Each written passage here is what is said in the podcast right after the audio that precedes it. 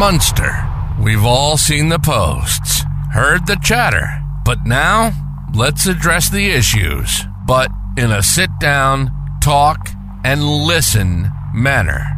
And that's where this show comes into play. This is Mustang Mentality. It's not your typical town hall banter. This is a place for open dialogue. It's relaxed, where voices can be heard, ideas can flourish, and bridges between town hall, civic organizations, businesses, and our people can be built. Mustang Mentality. It's more than a catchy name. It's a symbol of our town's spirit, free thinking, untamed, unafraid to challenge the status quo. It's time to change the narrative. We're here to foster understanding, to build a better Munster together. This is Mustang Mentality. Now your host, a proud resident and business owner right here in Munster, Anthony Christopher.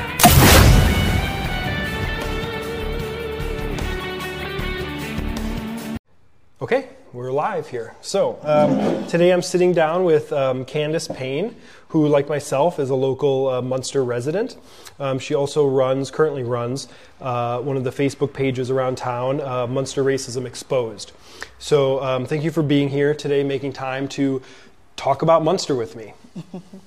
Thank you for having me. I appreciate it. Yeah. So I've seen your name. You're active on social media. You have, like I said, you run the one page, but you're also active on What's Up Munster. I've seen several of your posts. And I just said, you know what? This is someone that obviously has a lot of passion, has good stories to tell, and why not use this platform to spotlight some of these issues around town? This is all about Munster. You know, some of it, it's the good, the bad, the ugly, right? And I'm not going to shy away from talking with everybody.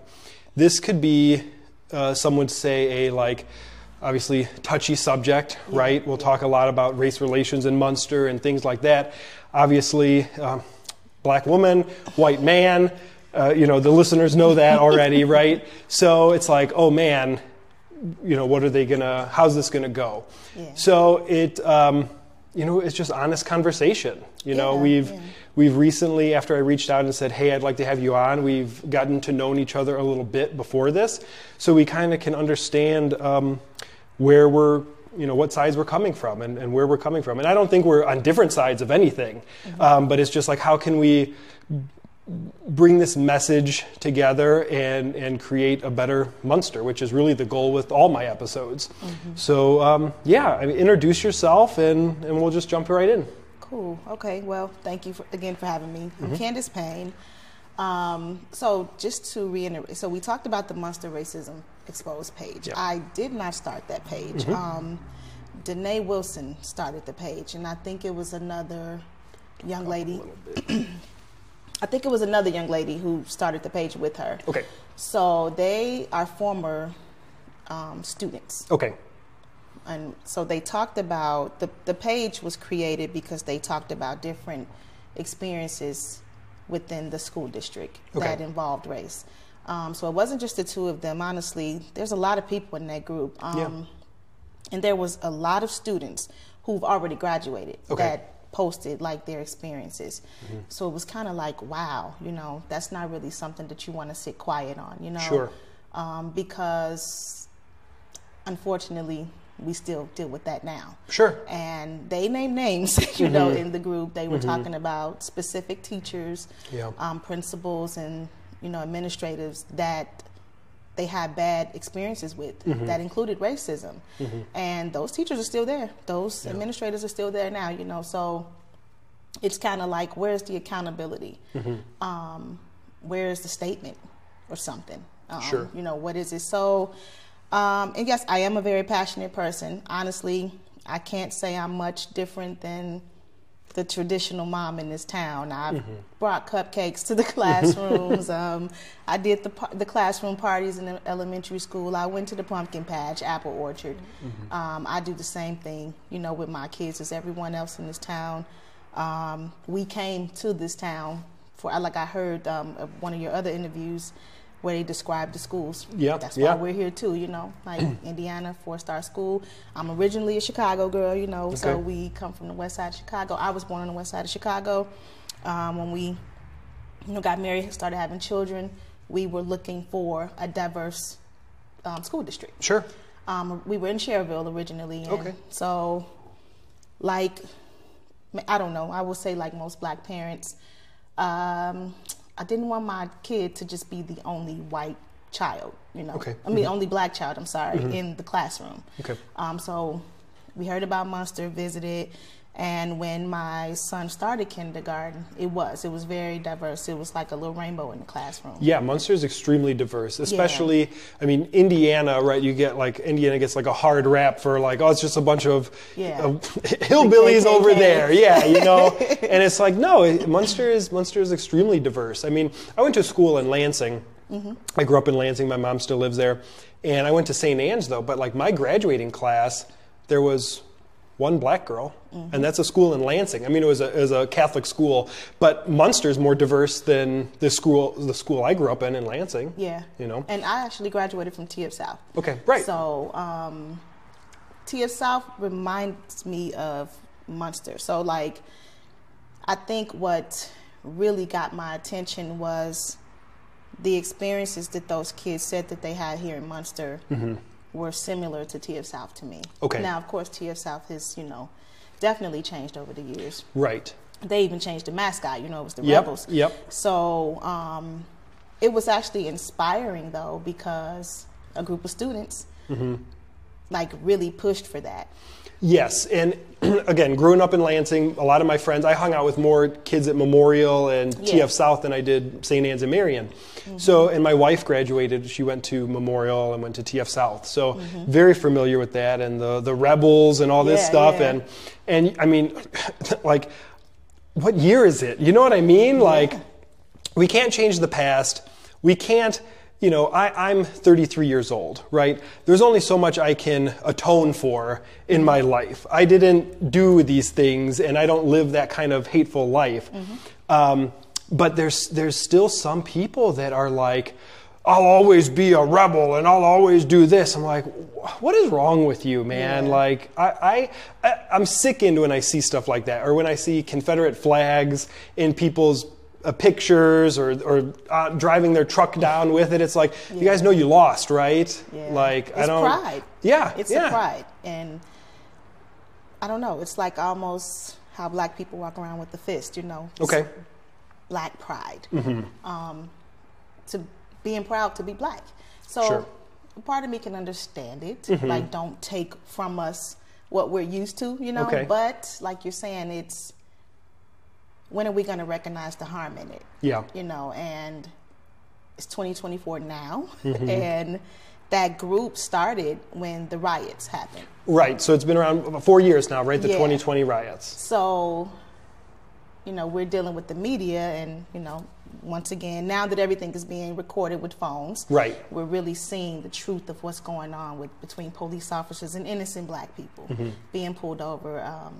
You know, just in my experience, I will say, in the town of Munster, I haven't had that experience. Honestly, I've had a good experience with the police here. I can't say I've had a lot of bad experiences with racism, not outright.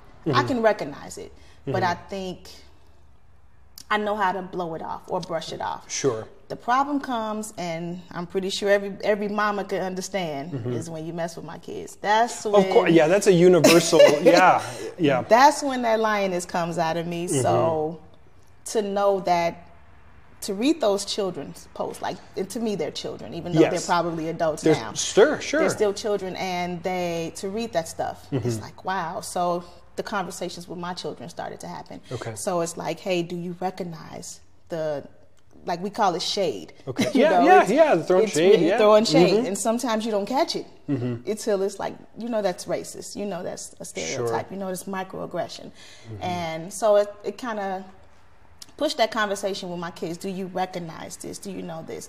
And, of course, when you have multiple kids, different personalities, my oldest wasn't really as outgoing and outspoken, but then, I have a daughter, and she had the curly hair, so she mentioned the times where white girls would try to pull her stringy hair, and it's like, no, you don't touch, you don't touch a black girl's hair, or the N-word, or black students don't speak out. And that was the thing in the group. No one speaks out because they said nothing will be done. Got it. So yeah, I mean, that's a... When it comes to school stuff, and obviously I'm not trying to compare the two together, right? Okay. So I have, enough people have listened now, they know my issues with the sign ordinances, right? And I touched on it, when I went to Marion about facial hair, right? You can't have facial hair. It makes men look unbecoming. It makes them look unprofessional. I'm like, okay, then why are you hiring teachers with facial hair? And I said that to a nun, and I said, I also said, Jesus had facial hair, did he not? And that's probably what got my mom called. But it's like, administration, the stories are valid, and I don't mean to dismiss any of them, but that's just like a universal thing. Like, I felt... even though my cause was facial hair, I felt like it's just being dismissed. Like, why isn't this? Why is this a thing? Why are you guys so? It sounds like hypocrisy. It not only that, but when I was there, kids had knives in school. I was in the locker room. A kid had a gun in the school. You would have never heard about that ever. A couple of us saw it. Told the teacher. Never did it. Was it heard about? The kid was in school. Like, he was still in school, but I get an in-school suspension because of facial hair. You know what I mean? Like, there's such weird things when it comes to school administration and what they're going to prioritize, what they're going to follow through on. And I just think that's like a universal thing. So many kids, and that goes back to like the signs in the town, right? I'm like a kid when it comes to going in front of the town or like the BZA and things like that. Like, I'm 33, but these people are 10, 20, 30 years older than I am. And I started in this town when I was 22. So I understand having your feelings felt like dismissive. I understand those properties, and it sucks. And there's really no one to vent to. So I feel like that's what started this Munster Racism Exposed, right? It was a platform for these kids to share their stories that didn't get swept under the rug and things like that. But nothing happened. Nothing happened. Yeah. So I saw it was one of those things where, and I can't remember where I read it, but basically we're going to listen to these black people gripe and complain. It'll die down soon. And that's exactly what happened, if I'm honest. So it was like, dang, and then, the riots and things like that happened, and the cool part about living in Munster is it was blocked off. We could still chill, ride bikes. Our kids were at the park. Chilling. Around us in Lansing, even Hammond, they're rioting. It's crazy. Cal City, they're going up and down Torrance. They blocked off everything. You couldn't get in Munster. Right. So we're in Munster, but then as a black person, it's like this all started because it's my people. It's that. That part that wants you to be like, man, what can I do? But then you live around a bunch of neighbors and, send your kids to the school. We have to talk about this in the house, hey, when it gets dark, come in the house because we don't know what's going on. I don't want you to get pulled over. My oldest son especially. He walks around with hoodies, No, you got to come in the house before it gets dark. Unfortunately, it's just the time that we're in now. I think what made it even more awkward, and it created like a created some silent tension between even me and like the people around me. How can you not acknowledge what just happened in the whole world? The whole world is like mad right now. How can you be my neighbor and not say anything to me? I have black kids. These kids are being killed. Black kids are being killed. It's obvious that there's racism going on. So how can we send our kids to the school? And if a kid died, like I know recently, there's been some kids who had accidental deaths and I think a couple suicides. The first thing that comes up is like counselors are available if you need to talk, right? Where are the counselors available for these black kids who have, so we're taught to be resilient. And I think that even goes way back to slavery. But like that bothers us. Mm-hmm. But it's like, go to school, keep your head up, act like you're not hurt or mad about it, and sit in this classroom and listen to this white teacher talk like nothing is going on. Was that presented to the school administrators? Like, hey, you know, we need, this would be one of those good times to have a counselor available. Yeah, and it was kind of like, yeah, I don't disagree. Okay. I agree with you, but yeah, I mean, I've heard that from the town. Like I've sat in meetings with different teachers. I've sat at many tables, and people are admitting that this town is not well equipped to handle children of color. Okay. In general, you know, and even when it comes to mental health, even when it comes to different learning disabilities, even when it comes to discipline. Cultural, like a young lady was reprimanded for a head wrap, you know. Okay. And it meant something culturally, so it turned into a big thing, you know. And the school is just unaware. Like, and again, this topic is so tough because, like you're saying, the name of the group is Munster Racism Exposed, and it's like, oh, how dare you know? Everybody's clutching their pearls, right? Yeah, I mean so it's going to be defensive. Yes. But yes. Now it's time for Munster to recognize that white has been the default. Okay. Like, this is the way we live, white. But no, we can't. So where are the people who can handle black students who are educated, specifically on black leadership, black students, how to handle black boys, how to handle black young girls? When I speak with my hands, I'm not angry. Sure. Just because I'm confronting you, I'm not mad. Yeah. You know, and then how does it turn into me confronting a white woman and she turns into the victim? Okay. When she actually offended me, or her behavior needed to be corrected. She mishandled my student. So I need to address you in that. And how did you turn into the victim? Okay. You know? So it's a lot of that. And we're not talking about it. We're brushing it under the rug. It's right in our faces, and we're not talking about it. Now, again, when we talk about it's not a way to like make white people feel shamed. Sure. It's not to like, you know, you should be ashamed of yourself for being racist because of what white people did all those years ago, right? But we do need to address it because it will make so much sense. And even today's behavior that is so deeply rooted, even with the changes that need to be made within the school district, are not being made because there will be pushback from the town, from the community. Okay.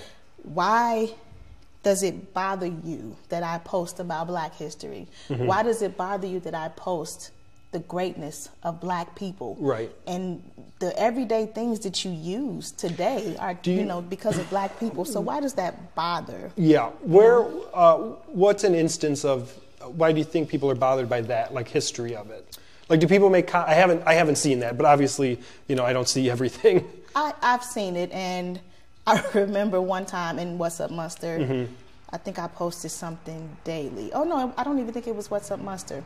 It was a different group because they have different pages in Munster, and I was posting something daily. Okay. I was told in an inbox, maybe don't post it every day. It can be overwhelming. Learning about Black people can be overwhelming on a daily basis. It's overwhelming. Like, okay, yeah, got it. Okay, you know, so now I'm overwhelming. Yeah, okay. I'm overwhelming you with my blackness for this, 28 days in February. Right. Yeah, that's ignorant talking. Yeah. And you know, the thing is, there's a select few, right? And I see the ignorant comments, and many people do. And I don't know if the people that post them are just that willfully ignorant that they don't care that the whole community can see this. I don't understand. Like, whoa, that's a bold thing to say. That's like, bold. I wouldn't say that. I wouldn't say that privately, let alone publicly on a forum like that, because now your neighbors see you in a different light, and people talk all the time. Oh, did you see so and so? You know, posted that, or yeah, did you see what he said to him? Oh, yeah, they screenshot and send it to each other. Yeah, yeah. It's so I just don't. I'm in disbelief when I see some of that stuff. Mm-hmm. But from what I see, it's essentially, you know, right before we started, you asked me what started this podcast, right? And a lot of it was the election and how ugly it got. Mm-hmm. But there's a select few people that are pulling it into that ugly side. Mm-hmm. There's a 10 people maybe that are pulling it down into the mud, mm-hmm. and they're just doubling down and doubling down and doubling down all the time. Yeah. So do you feel it's the same? Like politically, I can see that because now for the past, I don't know how many months, I've been studying it. I know who on the left is doing it. I know who on the right is doing it. So do you have, and I mean, we're not naming names here, but like, do you see that it's just a small few, or do you feel that it's a larger group that is displeased with something as simple as, hey, this person was important in our culture, in our history? You know what, I don't, so if I'm honest, when it comes to the What's Up Munster group, I have to disconnect. Okay. Because I'll say what I have to say and I'm done. Okay. You know, every now and then I'll read the comments just for almost like, see, there you go. Yeah. Because to be honest with you, it's actually eye-opening to some of the other white people. Mm-hmm. That's what's actually great about it. And not saying that racist people being racist is great, mm-hmm. but it's so underlying that. Yeah. This black girl is provoking your racism, you know, sure. because I posted Black History. Well, we're going to celebrate Black History. So I did a few things a couple of times and even honored Hispanic Heritage, you know, month. Okay. And so I would do different things. Okay. And, you know, everybody. Yeah. Because honestly, I don't see enough of that in this town. Right. But since I'm black, I'm going to, you know, represent black people. Of course. But it was kind of like, now I don't have to respond to those comments. It's actually white people going at each other. Yeah, I've seen that too. Yeah. So I can step back because now you can handle, I don't know, you know them. You can handle him. You can handle them, you know? But half of these people I don't know. I honestly don't know majority of them, so I don't know who's who. There's a few that I know. Do you think some of the comments get, you know, I've said this numerous times on this podcast, is because, again, one of the reasons it started, so much is lost in the text of online. Yeah.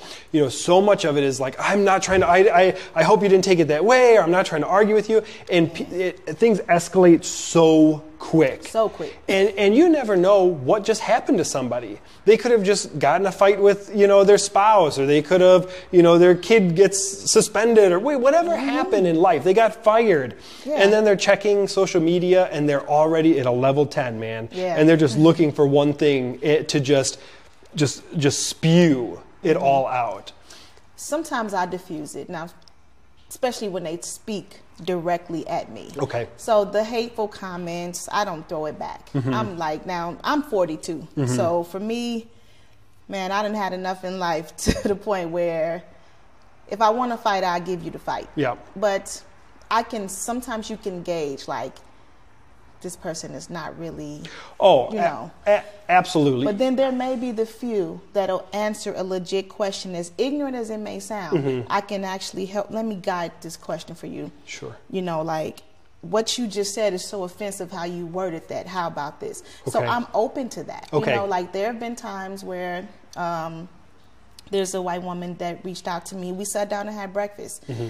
Now we crack like white and black jokes together all the time because it's funny, mm-hmm. but we're learning. It's at the same time we're learning each other. Yeah. So it's almost like, hey, is this okay? Or what do you think about this? And now it's so much is being seen. Like this is racist. This is a problem, you know. And now that they see their neighbors' display of behavior in that group, I don't have to address anything. Now, if a person addresses me, that's cool. Let's talk about it. Mm-hmm. But then it gives me that opportunity to say, hey, this is where you're deflecting. That's not the question at hand.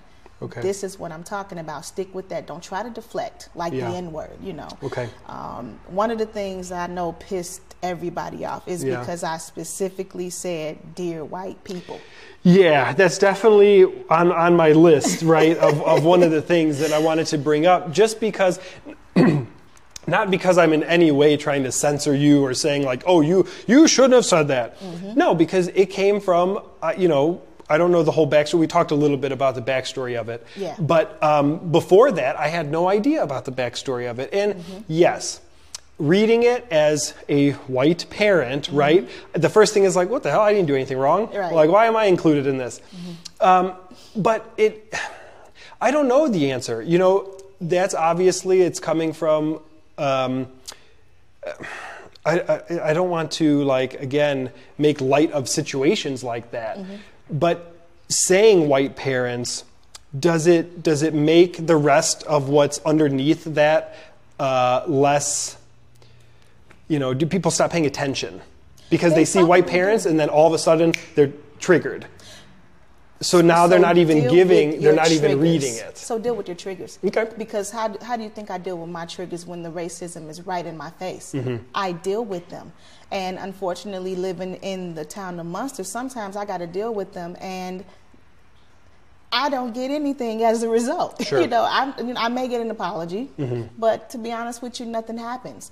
So I'm addressing it to this group, to this community, because for one, I know there are a lot of school administrators that read that stuff. Okay. Nobody responds, but right. I know they see it. Yeah. So, and I'm at a point, and like even given the background, I'm a very outspoken person. Mm-hmm. Like I said, I think when I turned 40, it was like, look here.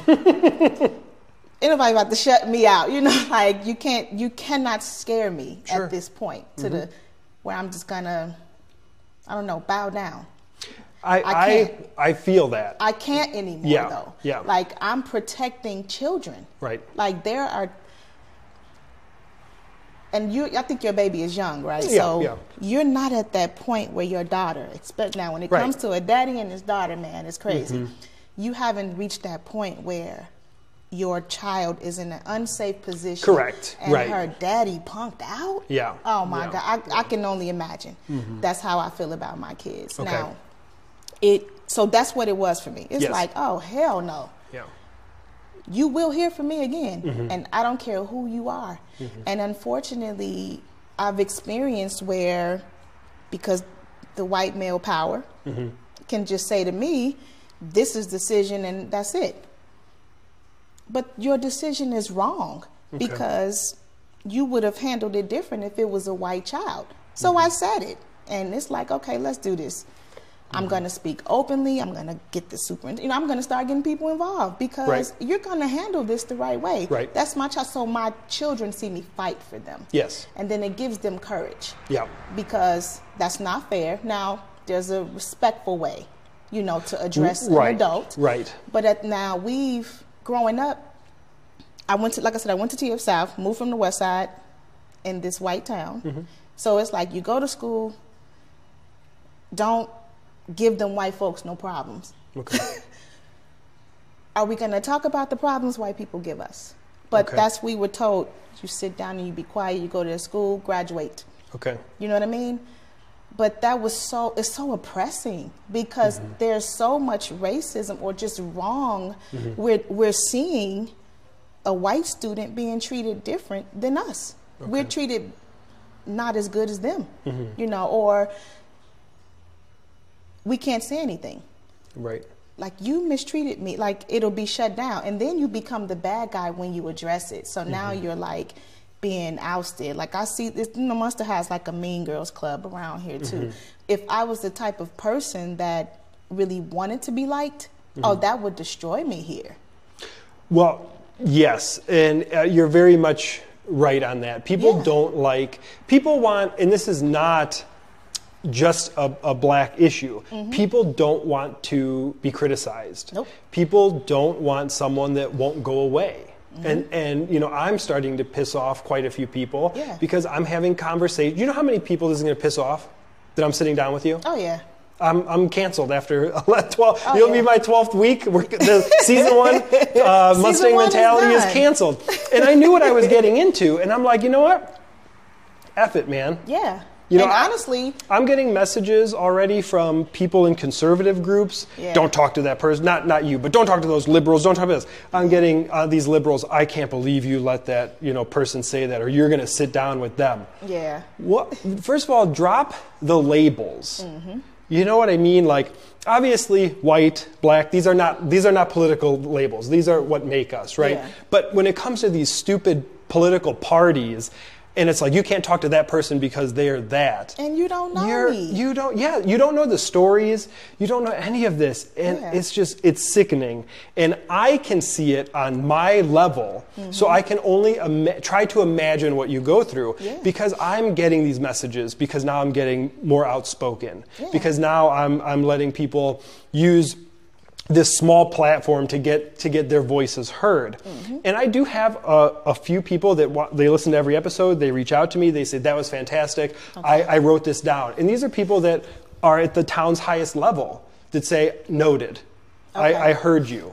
So that's what I want this to come out of this episode as well. Yeah. What can this platform do for you? How can we use this open conversation, which I'm sure already people listening are uncomfortable, and certain people will be more uncomfortable than others. Mm-hmm. But just having this conversation, because we shouldn't shy away from it. Mm-hmm. You know, everybody wants to talk transparency until they don't like what you say. Mm-hmm.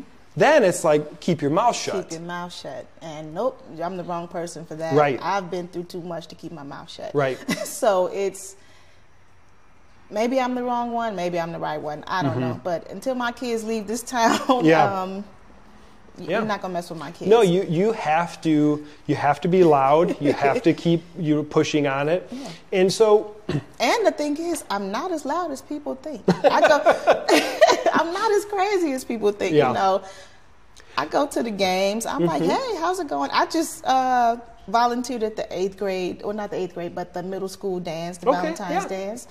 Like I said, I'm that mom. Yeah. Like, super cool. These kids running around, you know, diving on the floor, keeping kids safe. Right. All kids, not just the black ones. Right. You know, so everybody, kids matter. I'm honestly pro-woman. You know, I'm straight girl power. Who won the world's girls? Beyonce said it. You know, black and white. Mm-hmm. I'm a black woman first, though. So honestly, this is interesting that you reached out. Mm-hmm. I had a few other white men reach out. I'm like, where the white women? Where are the girls? Well, I know, you know, at the round table, I had mentioned to Paul Nelson, you know, who runs What's Up Munster, and he's one of the administrators there, and he said that he had reached out to you, and you guys met, and you spoke at length. Yeah. And Paul was like, she's got an amazing story. She's very well-tempered, very well-mannered. She's very educated. Thank you, Paul. Right. Paul was giving you all the props. And, you know, your name was brought up first by Brad Remertz, Officer Remertz. When I did, cop? Wait a minute. When we did our episode, he was like, you know, we did the... Brad does not like the Blue Lives Matter tagline, you know, because he understands this is maybe my job, my livelihood, but not my life. I can take it off. And so his story was someone approached him and said, well, Blue Lives Matter, right? And he was like, I'm sorry, I'm going to upset you, but no. Yeah. You know, and he said that he was one of the people, one of the officers that worked the protests at Town Hall. And he mentioned you specifically, that you helped organize that, and there was a good turnout. Yeah. It was peaceful, it organized. And things like that should be allowed to happen. Yeah. You know? So I do feel... And Brad, Paul, and myself, newsflash everybody, we're three white men. So I do feel that there's more on your side than you know, right? Okay. And... as long as people are willing to have conversations like this and really get to know people. Mm-hmm. Because if I just saw that, you know, or some people just see that post, dear white parents, and then they just get a certain view. And then just the conversation stops. Yeah. Then everyone's mad at each other. And that doesn't help anybody. And then the thing is, I'll let them be mad for a little bit. Yeah. And I'm coming back. Right. Because, and one of the, like, unfortunately, that topic... Yeah. Especially the N-word. Yeah. I'm talking to white people because I think when it's used, right, it's like that. It's a thorn in our side, you know. It's a constant reminder of, especially the ER. Now, you know, it's I know they want to flip it and say, well, it's in the rap songs. Yeah, black people say it to each other, right? Yeah. But, because to me, that's a deflecting. Now, should we be saying it? Probably not. Mm-hmm. But Does saying it, like when rap songs and this and that, are they trying to lessen the power the word has? Yeah, like NWA, Ice Cube, Eazy-E, you know, they took it back. We're gonna. This is ours now. It's affirming. I mean, like Megan Thee Stallion now. Okay. Bad bitches, right?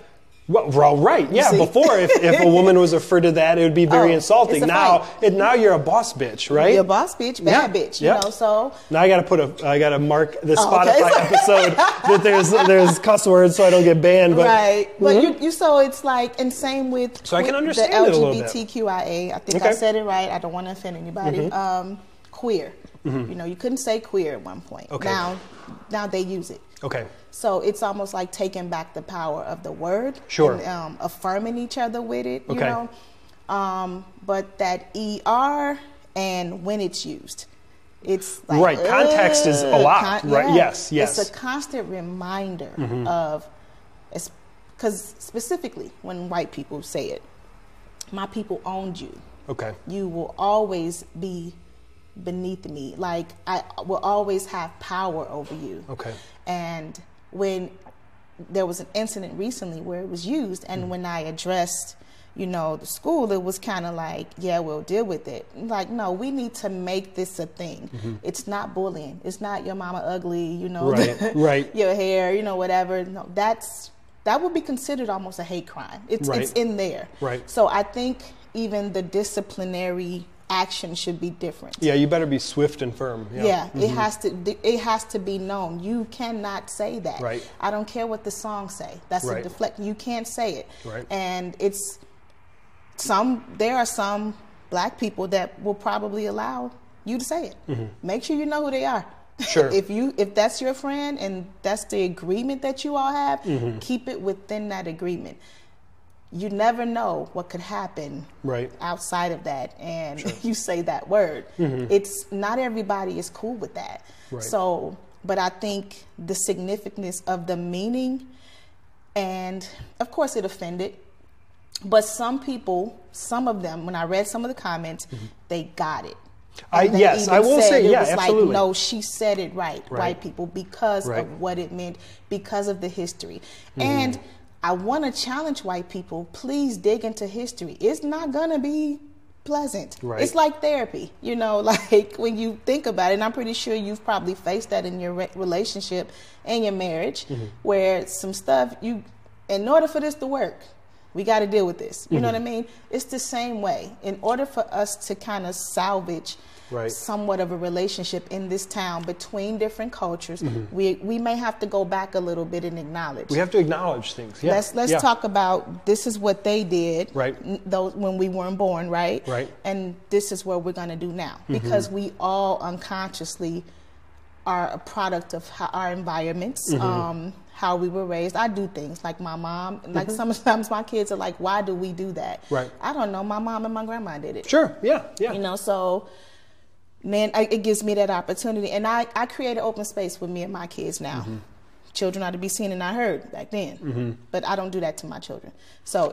I mean, I do think we are progressing as a civilization. Some of us are, but some, and like I said, my main issue is probably with the school district. Okay. Some of them are not progressing. Okay. There's still some resistance within. And unfortunately, like the Black Cultural Club that's at the high school, and the lady who's over it, she's really nice. There's nobody black to lead it, though. Where's the black adult in the school to actually lead it? I will...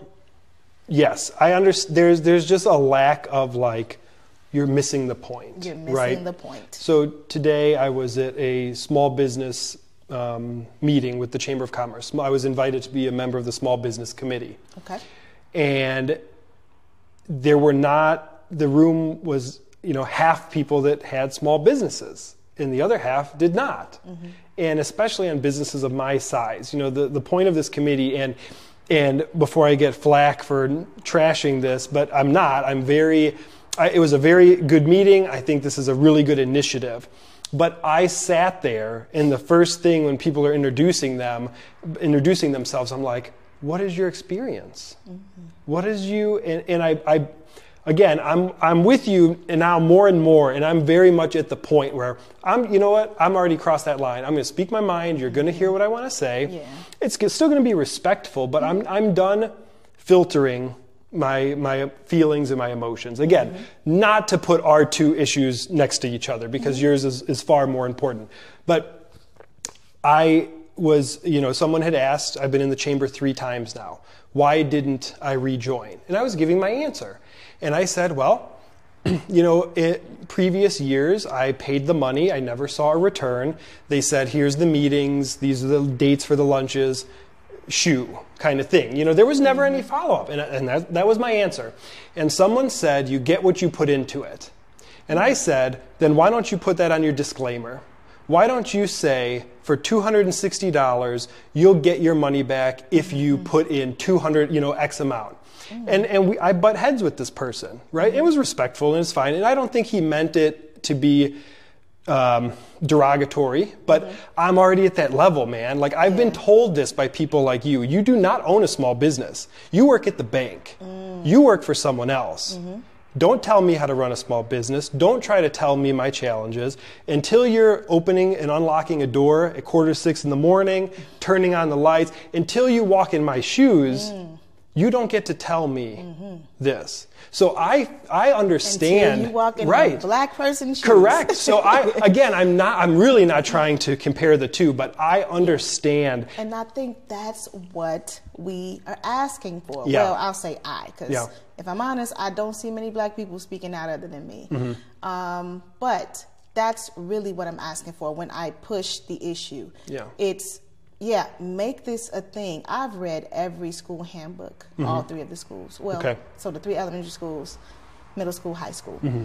And not well written for certain issues. Okay. And that needs to be dealt with. And and I brought it up, and I'll copy and paste in a minute. Like, you said that when this is an issue, you will handle it this way. So this is the way you need to handle it. Got it. And like I said, when I had an incident where a situation wasn't handled properly, it's like, you would have handled this different if that student was white, especially a white girl. So to see that kind of hurt of even a black student coming forward to say, hey, this happened to me, and it's like, well, let's address it.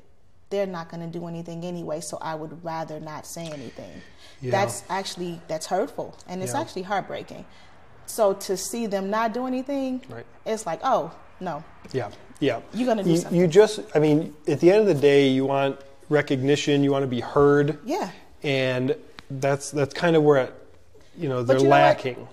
You hear me, you read it, they read the stuff. Mm-hmm. Now do something.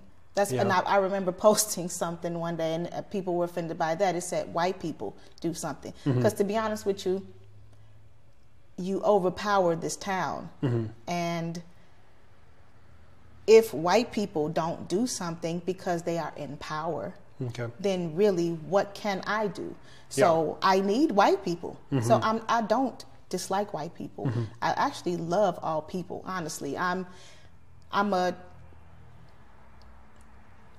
open to all relationships, if that makes sense. You know what I mean? I judge person based on character. I'm whoever you are to me, I'm cool with that. Right. It's not just limited to like black and white. Now, of course, I'm going to be comfortable with black people.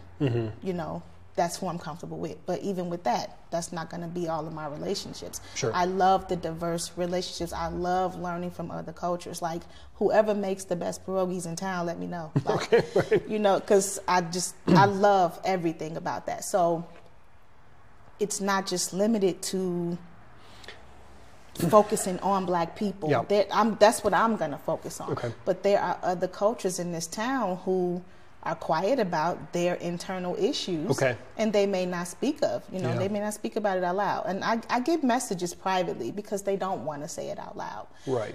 Even with the Black Cultural Club shirts, it's like, well, I don't feel comfortable wearing it. I'm not black. Okay. Buy the shirt. Support these kids. It's it's a thing. Like it's showing that they matter. Right. This Black cultural club is not getting the attention or the respect because this I'm not involved in the schools. I don't have children of school age. I knew nothing about it. I saw your post and I said, hey, February, the Mustang program that I do here, the Nuke, one of our drinks every month, we donate $2.50 for everyone sold. Last month we did the Eads PTO for their we donated for their carnival. This month in February we're doing it for the cultural club. So I had no idea what it was about, and I've had several people that see it's on the sign there and right when they check out, and people were like, what is this? I was like, well, I don't know much about it. I know it's a program at the school. Right now they're doing a fundraiser and things. But, yeah, I mean, they certainly need to do a better job of promotion. Yeah. Because I didn't know anything about it. Exactly. And that's the thing. It's nothing really about it, like Black History Month. And I've asked probably every year. I don't know how many years at this point. Probably every principal. Okay. What are you guys doing for Black History Month? There's nothing. And that was that big blow up about, you know, a leader who used Negro History Month, and that was a big blow up because it is kind of like we're more than that now. Like, are we still giving that history? And it was a misunderstanding. Okay. You know what? I do not believe that there was any ill intent there. Okay. But that goes to show you that there needs to be more Black education. The kids are already uncomfortable with talking about history because some of the teachers, and I just thought this was terrible, but acting out history did the slaves and the white people and the ownership thing in class, and it's like, and I told my kids, let me know if that ever happens. Yeah. I've seen the viral videos. That's not Munster, but I've seen the viral videos of like the teacher got suspended for like having, you know, there was one literally, it was like a week ago. I feel like this was brand new issue somewhere. And I saw that a teacher got suspended, or maybe like even a daycare or something. Was it? Yeah, it was a daycare. And it's like, how dense are you to do this? There's nothing. And again, that's just like an error in... beyond an error in judgment in that person, the person who hired that person, and it goes on and on. It's pure ignorance, and but that's what we're dealing with still now. Yeah. And so why does the greatness of Black people saying that let's celebrate this person, a milestone, the first Black woman to ever, the first Black man to ever. Right. Like, what is wrong with that? Yeah, I don't think anything. I don't know why. Yeah. White lives matter. I hear that. It's like, we know. We've been knowing that all this time. As a white man, I don't think I'd ever say that. You know, it's like, it's implied. And I get it, like the all lives matter, and I'm not going to like preach on that mountaintop either. But it's like, why does it have? Like, why do you have to put the thing in front of it, right? Yeah. Like, yes, we all. That's true. Because we need Black people to matter, right? Like, and if we want to acknowledge it, like you're saying, that whole going up to the school. Like, you almost have to get your mind right to go into school so that you're not, you know, when you walk through the door, there's going to be a white woman. There's going to be white everywhere when you walk through the front door, right? So you want them to perceive you a certain way. Okay. So we code switch, right? And it's like, man, forget that. Look here. I need to talk to the principal. Why are you going to automatically make an angry parent at the front door because it's a Black woman, because she wants to talk to someone in authority about something? Why is there automatically an attitude, you know? And but it's perceived, you know, that way. There was a cop that pulled me over one time, and I was speeding, and I was like, he was like, you know why I pulled you over? Yep, I was speeding. So I had my stuff ready, you know, and he said, thank you for like handling it, you know, that way. What did you think I was gonna do? You know what I mean? Like, what did you think I was gonna do? I'm not crazy. I've seen the media, you know, and actually it was funny because there were Black people who saw that I was pulled over. They stopped. They're recording. Yeah. That's like, this is where we are now. That's where we are. You know what I mean? And like, so if you have never experienced that as a white person, don't tell me racism doesn't exist, or stop whining. Black history is a time for people to whine and gripe about what white people did to them. You know, like, those are the comments. Yeah, like, and that's what if ignorance. We did a white history? What if we said white girls rock? You know, so it's hearing all of that, it's like, wow, can we just feel the affirmation for the moment? Because white has been by default what is right. And I think I think what we are in is denial. I believe that that's really what it is. It's almost like you don't want to admit that this is who I've been. Because people think that they're not racist because they don't say anything. Oh, I'm not, I don't walk around with the white sheet over my head. I'm not with the KKK, you know. But that doesn't mean that you don't have racism. Hey, black people can be racist too, but we're not talking about that, right? So it's the fact that just not saying nothing is actually worse because you see it. The community, the town, you see it, and you said nothing. And you know it's wrong. Yeah. You know what I mean? So it's one of those things where it's like, let's get out of denial. Let's stop turning a blind eye, and let's deal with it. There are some reasonable people who want to sit down and have this conversation and come to a resolve. Yeah. I am one of them. Yeah. Honestly, yeah. I can have this conversation respectfully, but understand that there's going to be some stuff that's said that you're not going to like. It's going to sting. Right. But that's how I live my life as a black woman. Like, I don't even want to go there as being a woman. And it's crazy, I think, to me, that I know white women have experienced sexism, misogyny. Oh, of course. Yeah. You know what I mean? So it's kind of like, sis, we kind of on the same thing, you know, but I guess we're not, because you do reap the benefits of white privilege. There is privilege. Like you're saying, like some of those people who made those comments are black people. Dare not. We dare not make some of the comments that they make. That's called privilege. You have been able to walk so comfortably in this world, in this town, because we'll just deal with the town, right? Saying whatever you want. I've seen the Confederate flag. Yeah. Someone driving around. Yeah. With it. Yeah. Well, I mean, I've seen it too, and as a white man, I'm like, you're an effing idiot, you know, like. But you had a problem with my Black Lives Matter in the yard. That was a problem. From people saying that's a problem. That was a problem, you know, so why? Why does it matter? Like, why is that a problem if you can do what you do? Why can't I wear Black Lives Matter shirts?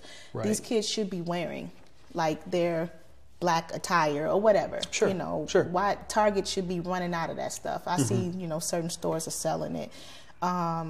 It should be allowed. It should be encouraged. And it should be encouraged by the white leadership, if anything. Yeah. Because when I first mentioned it to my kids, they were younger, it was like, we don't want it to be weird. Why is being black weird? Why is being proud of being black weird? All the princesses were white. If you wear a shirt with a white princess, nobody will say anything. But you wear a shirt with a black girl on it with curly hair. What is that on your shirt? Why is it so? Why are all these questions now? Right. What's wrong with this black girl wearing a black girl on a shirt? That's not. It's not racist. Acknowledging that I'm a black person and I need to be affirmed. I'm beautiful. I rock, or whatever it is. It's not being racist. It's just acknowledging that part of me that gets minimized in white culture. So I think more than anything, like you said, a lot of things can get misconstrued in writing. A part of me, it's like, grow up. Half of those people are 40 plus, 50 plus. Yeah. Grow the hell up. If it's something that I said that you don't understand, come talk to me. Yeah. If you want to understand it, because my heart is not, honestly, to cause any damage. Sure. That's not who I am. Sure. I prefer peace, if at all possible. Yeah. Live at peace with all men. Right. But that doesn't mean I'm going to lay down and let you just walk over me. Right. Just to have peace, and that's what we've done long enough. Okay. You know, in black culture. So, in my opinion, grow up, read the post, take it for what it is, and learn. If you have an understanding and you want to talk about it, and someone did that recently, and I'm glad he did. And we, you know, I sent him some things to read or whatever, and it was actually a great conversation, be it on Facebook inbox. Usually I said I was going to ignore that stuff, but lately it's been peaceful, I'll say that. Good. So it's it was a good conversation, and I appreciated that. And it was another white guy. How ironic. Where are you, white ladies? Well, I hate to disappoint you. The demographic of this show, I looked at the listeners today. I think the highest demographic is like 44-year-old men. So I apologize in advance that I'm not reaching all the Swifties of the world. Right. So. It's like, okay, where are you at? You know. But I'm glad that some people are willing to say, hey, you know what, let's have this conversation versus moving on the block and. I think, I'm assuming that maybe because I'm black, not everybody will introduce themselves. But all the white people know each other on the block, but it may be one or two that actually stop by to say hello, shake my hand, and learn my first name. But not everybody will do that. And it's like, why not? What happened to, like, the stuff on Desperate Housewives where you move in the neighborhood and somebody... Where's my muffins? I've never been brought muffins. That doesn't exist. Right. I don't live in a gated community of Munster. Like, I don't get over. You know? No. But you get what I'm saying. I know y'all all know each other. Yeah. I'm. There's nothing wrong with me. I'm not. I'm very approachable. Sure. I'm not. Now, if I look, you know, mad or upset. Once I get some coffee, I'm good, you know, but, or I probably just yelled at my kids like every mom, clean up your room, whatever, do your homework. So I'm a normal human being. Like you can talk to black people like a normal human being, but that comes, let's address our biases. Sure. Because for whatever reason, this is what you think about this person. And because I don't look like you, I understand it. That you can't talk to them or you can't approach them or you can't say to me you don't like what I said. You can actually say that to me. Right. Will I apologize or take it back? It's possibly not. Sure. But how your perspective of what I said to you, your feelings are valid. Right. Right. I won't deny you that. Right. So I'm a very reasonable person. At least I think I am, you know. Yeah. But I hope that we can gain an understanding on both sides. Yes. You know what I mean? So like I said, I appreciate you even bringing this up because it's like, yeah, people can read it. And like you saying, like, no, she can be this. I've seen screenshots of what people think about me. And it's actually more comical because it's like, dude, I don't know who that is. Like I said, half of the people I don't know. I will tell you, the people that are going to be your biggest, like, proponents of all of this are people that will never read your full post. They will never talk to you face to face. They have no idea about you, your life, your background, or anything. I'm even seeing it now. Like I said, I'm getting messages from people about messages they're getting about me. Did you hear, like, oh, he's doing that. He's talking to so-and-so. Or he, like, I'm a grown man. The whole town has my phone number, my email address. They know where to find me every morning. Come on, big boy. Come talk to me. Let's talk. You know? I'm someone that will, I'm not going to back down, but I'm also not going to fight you. You know what I mean? Yeah. Like, I'm not that type of person. I'm a non-confrontational person. I will stand up for myself. Yeah. But like, we need to have conversations. We need to, even if they're uncomfortable. Yeah. With this could be, I mean, I feel very comfortable talking with you about all this stuff. That wouldn't be very easy for everybody. It won't be. But hopefully they can hear our conversation and be like, oh, they went there and here we are, you know, we're an hour into it. I'm about to switch over because it always cuts off at the hour mark and then we'll pick right back up. But like it's possible. And the goal for this, right? So I guess we'll break it into two parts. Yeah. Part one was establishing the baseline of what's been going on. Right. Why you... feel the way you feel and why others. I feel like you are the kind of de facto like poster, right, for this. Like, because people come to you with their problems. They know that you're not afraid to get out there to where some people may be. And so you not only represent yourself, but you represent a large population of, you know, how the black kids, right, started out. Like you took over the Racism Exposed page. So your voice is not just your stories, but you're presenting others as well. Yeah, so, which is a phenomenal and admirable thing. You're willing to take the heat for what other people are thinking and saying, and I can tell it's not always easy. It's not. But yeah, so we'll jump right back into that here. So one sec. And we're back just like that, right? Quick 30-second break. But so we were saying how you're the voice of the voiceless in a lot of ways in this community, which is, you know, very admirable. One last thing on touching on like a page like Munster Racism Exposed. Do you think the page served its purpose when it was created 4 years ago, and it's in a place where it can evolve now, maybe? Like, again, I'm in the page, I joined it, and I don't see these, what people would think based on the name. That's not my interpretation of the page. Okay. I'm not seeing, I think, again, like, it's similar to the post, like, white people are like, oh God, like they're flustered, right? So when they see maybe in their like pages you may follow or something, like their suggestions, they see Munster Racism Exposed. Mm-hmm. They're immediately defensive in some way. Even if they've never had a racial encounter like that, they're immediately like, oh, this is, you know, BS, or this is something. Do you think that page is at a place to where you could change the name to something else, more unifying in a way, or does it lessen? Because I mean, if a name change would lessen what you're trying to accomplish, then no. But do you think something that would be more inviting, something, you know, Munster racial education or Munster racial something? See, that's the thing.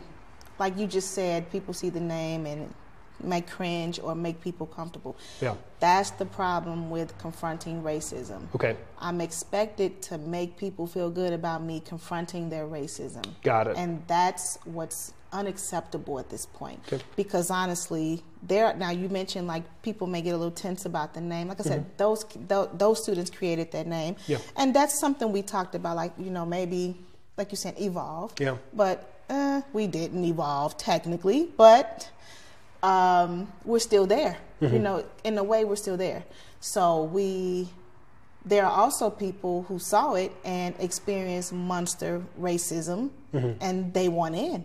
Okay, because they want to share their story because of what it is. Exactly, so they actually know exactly what I'm talking about. Okay. Like I said, I get those secret messages. People mm-hmm. may approach me publicly. That's when it dawned on me, like, oh crap, they think I run this page, you know, yeah. but... And it's like, you know what, whatever. It is what it is. Let's talk about it. But there are people who want that to be exposed. Mm-hmm. You know what I mean? So, and exposure is, I think it's the word. Like, confrontation is sometimes harsh. Mm-hmm. You know what I mean? And, or people think it is harsh. When really it's just being, let's have this conversation. The elephant in the room, so to speak. That's maybe a softer way to put it. I don't know. Mm-hmm. But at the same time, like I said, we're grown. Yes. Let's all grow up. And it sounds harsh. Well, it is. Racism is very harsh. Okay. Our experience with racism is very harsh. Yeah. So there are going to be times where I can't soften the blow for you when no one softened it for me. Okay. I'm going to give it to you how I experienced it. Okay. I've sat at the table where a white man has belittled and demeaned me, and two white women sat there and listened to him, and it was like, no one is going to say anything about this, and to report it, and then you become the troublemaker. Like, I can't soften that for you. Right. I cannot soften that experience of being harassed at work by a white man, and white people knowing that I'm being harassed and mistreated and did nothing. Okay. Black people knowing that I'm being harassed and mistreated at work and doing nothing. Okay. No one did. I can't soften that. I cannot soften that experience for myself, because when I had to go home at night, it wasn't a soft moment.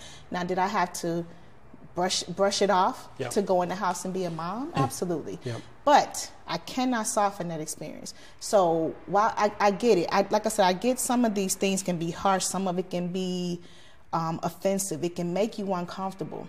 But I've been made uncomfortable for a very long time in this town. Which, just hearing that, you know, so that's one of my things. Like, again, I'm an outsider to it. I don't know all of it. And I'm like, it's a bit, that name's a bit harsh. Maybe it gives off a unwelcoming, you know, vibe. But just you explaining that, I would say, don't change the name now. Yeah. And you know what I mean? You know, like, what's unwelcoming? When you walk up, let's say, go pick up your kid from the school, and a group of white women look at you and all of a sudden turn and they're whispering to each other, basically, don't come over here. Like, Yeah. You probably won't experience that, you know, well, not as your guy, but you know, but a white woman probably won't experience that. But to have those experiences in this town, it's like, I mean, there's definitely, there's always cliques, there's always class, you know, a race, and then class would be right under that when it comes to people who they associate with. You know, I went to a private school because my father died when I was 8 years old, and my parents were divorced before that. And any money that was there from the divorce and his death was set aside in a trust for me and my sister to go to private school. Okay. We did not grow up with money. Okay. My mom still lives in the house we grew up in, Lansing. My mom has been a bartender. She raised us as a single mother since she was early 30s. You know, when she was on PTO with these people that had a lot more money than we did, my mother, and even at a very young age, I understood was excluded from the cliques. Yeah. So it's I'm not saying it's not a racial thing also, but that's a class thing. And people want to associate amongst themselves.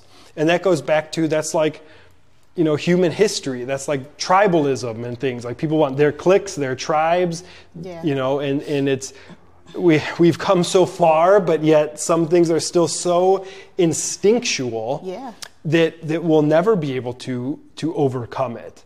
You know, so I, again, even as a white male, have seen stuff like this.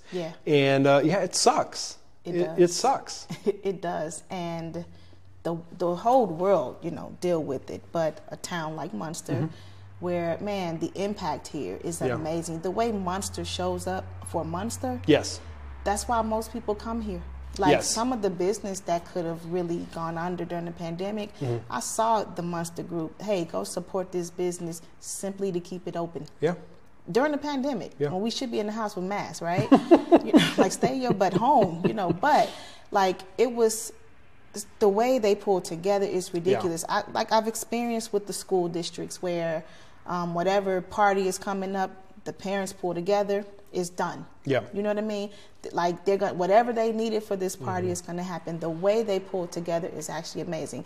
It's a very family community type thing. And it's, the more I learn about the town and the more I sit down with people from town hall, you'll never, I certainly never knew how much of Munster is run volunteer base.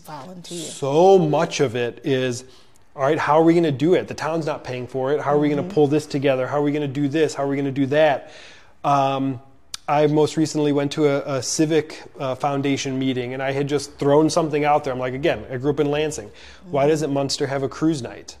From Holman to Harrison, let's slow down traffic. Let's allow cars to park on Ridge. Let's have all these businesses open late. We got the church across the way. You can have food trucks, bands, all that stuff. And I'm just kind of spitballing stuff like that. And I'm thinking, you know, again, just because I say something is, my privilege doesn't always get me what I want in this town. Okay, I still get shushed. Yeah, you know, I get you. Yeah. So, but I'll tell you who's really been an advocate, and I'll give him a shout out here, is Chuck Gardner, Councilman Gardner. Okay. And I've gotten to know him more over the past couple months, and he called me recently, and he was like, hey, that thing you brought up, I'm not going to let that go away. I want to do this, and we're going to figure it out. So now we're getting together, we're going to get a committee formed, and how we can do this, how we can raise funds and all that stuff. But so much of it has to be volunteer base. So I don't know, like, are there others that see your post and say, I want to get involved? What can I do? It may be a handful, maybe. Okay. But not much, because even something simple as click the link and buy the freaking sweatshirt. I wish y'all would buy these kids' sweatshirts. But I'm looking, and it's probably like maybe 10 purchased. Okay. But if you want a toy drive, and we going to Target, they're going to show up at Target, you know. People support what they want. People choose what's important to them. The parades, like you mentioned, you know, blocking off Holman, but like those parades every year, because I have a kid in the band, so they're always at the parade. They sit out early, you know, it's a big deal, you know. It's like, all right, let's do the parade. It's those town family-oriented things that we just look forward to traditionally every year, right? Right. But now it's like, hey, let's do something for black people. You know, let's honor. I posted about Juneteenth. Yeah. Oh my God, it was hilarious. Because it was like, yeah, that would be nice, but maybe do that somewhere else.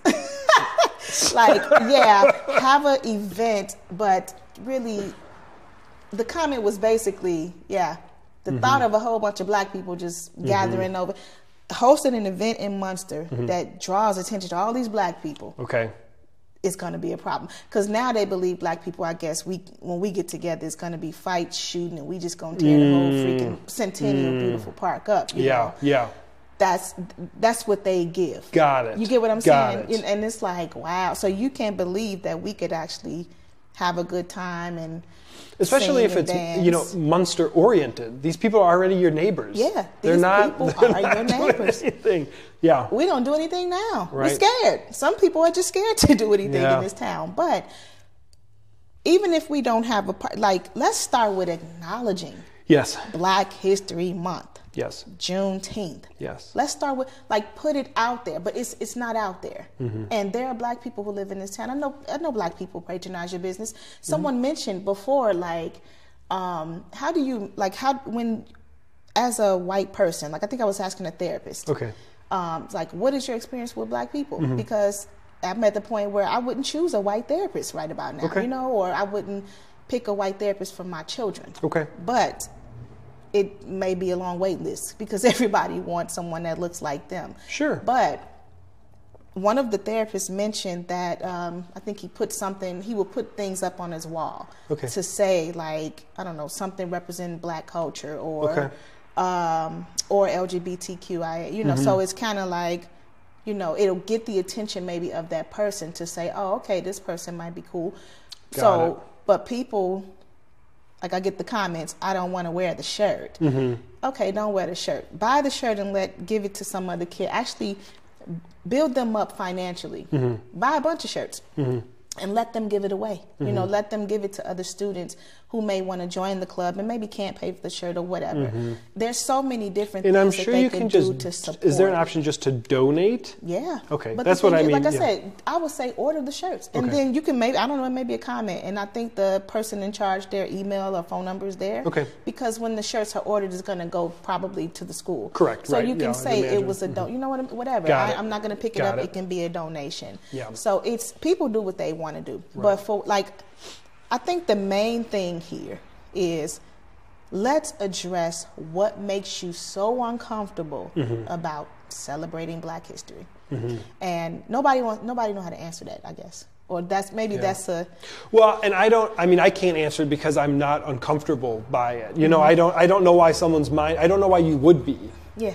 I don't understand it. Let somebody's dog get loose. Yeah. They will pull over and say, I have your dog. Who the heck picks mm-hmm. up a stray dog? Mm-hmm.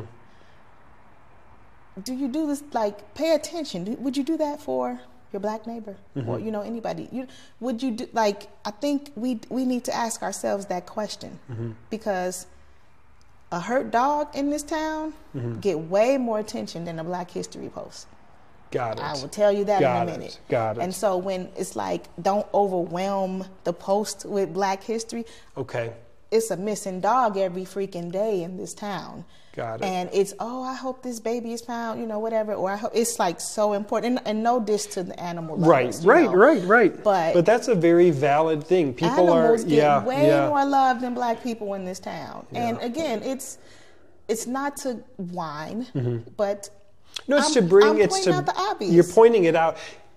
Yes, but it's not obvious to everybody, right? It's not obvious to everybody until you hear it. Yep. Because I wouldn't think, but immediately when you say that, I'm like, oh shit, yeah, mm-hmm. you're right. Yeah. Yeah. Because it's like, what's wrong with my post? I think the question came about my Dear White People post, mm-hmm. and that's actually a show. If people, it's meant to be comical. Okay. Dear White People. Okay. If you look it up, you know, if you feel like you want to watch it. And it's actually those little things okay. that white people do to black people that you may not even notice, mm-hmm. and it can be annoying to us. Okay. Or it's like you're low key racist and you don't even realize it. Mm-hmm. Another show that I would recommend, it was on Stars. I believe LeBron James was like the producer of it, but it's called America to Me. Okay. I don't know if anyone has heard of it, but I remember watching it specifically. It's like a series. I think it was only one season. But Oak Park River Forest High School, mm-hmm. it was based on that high school. Okay. And it basically black kids in the white school. Okay. And so it's America to me basically showing. I remember a teacher in one of the episodes, the girl was wearing her natural hair. Okay. He said, "Oh, you're having a bad hair day." Mm. And it was like, ugh. That's her wearing her, like, what is your perception of black curly hair or the black fro or, you know, mm-hmm. natural styles, you know? So is it straight, and straight hair is what, the white default, you know right, what I mean, that I was talking about. Mm-hmm. So he addressed, you know, he recognized it. And like I said, the episode is very cool okay. in how it points out so many things. One episode, it pointed out the first day of school, and they were welcoming students. It was like a group of students welcoming students. Mm-hmm. And the white students automatically started doing something like, I don't know, some dance when they saw the black students. Okay. And it's like, why did you feel the need to do that? Mm. You could just clap and walk and, I don't know, whatever pom-poms you okay. had when everybody walked in, but you saw black kids and started doing, I forgot what the dance was, but... Mm. It was, you know, it was probably part of hip hop culture. God. You assuming every black kid listens to hip hop. We like country mm-hmm. music, you know. We listen to. I don't. You know, I do not like country music. I listen to a little bit of everything, you know. So it's, but it's very eye opening, yeah. and you'll yeah. see yourself. But people, you know? I mean, people have perceptions about everybody. Everybody, right? yeah. I am a white business owner that lives in Munster, Indiana, right? So I should be all yeehaw this and yeehaw that, and you know, I should have a Trump flag hanging in my backyard because that's what I'm all about. Baseball coach, right? Right.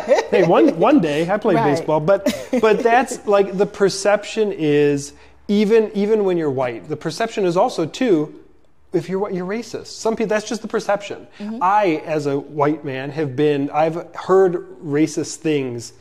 Because they just assumed I was racist. Yeah. Like I can just say this to you. Like I can just complain about instance with a black person to you because you're white. I'm like, I don't know you like that, man. Yeah. And so yeah, people just have those perceptions. Yeah. No matter the color, no matter the creed, no matter what. Yeah, we all have them. People have the stereotypes. People have the perception. So yeah.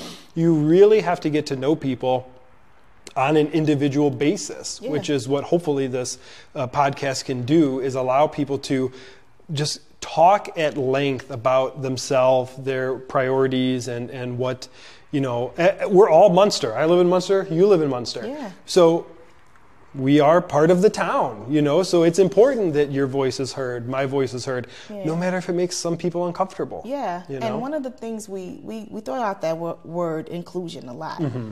It's not inclusive. Mm-hmm.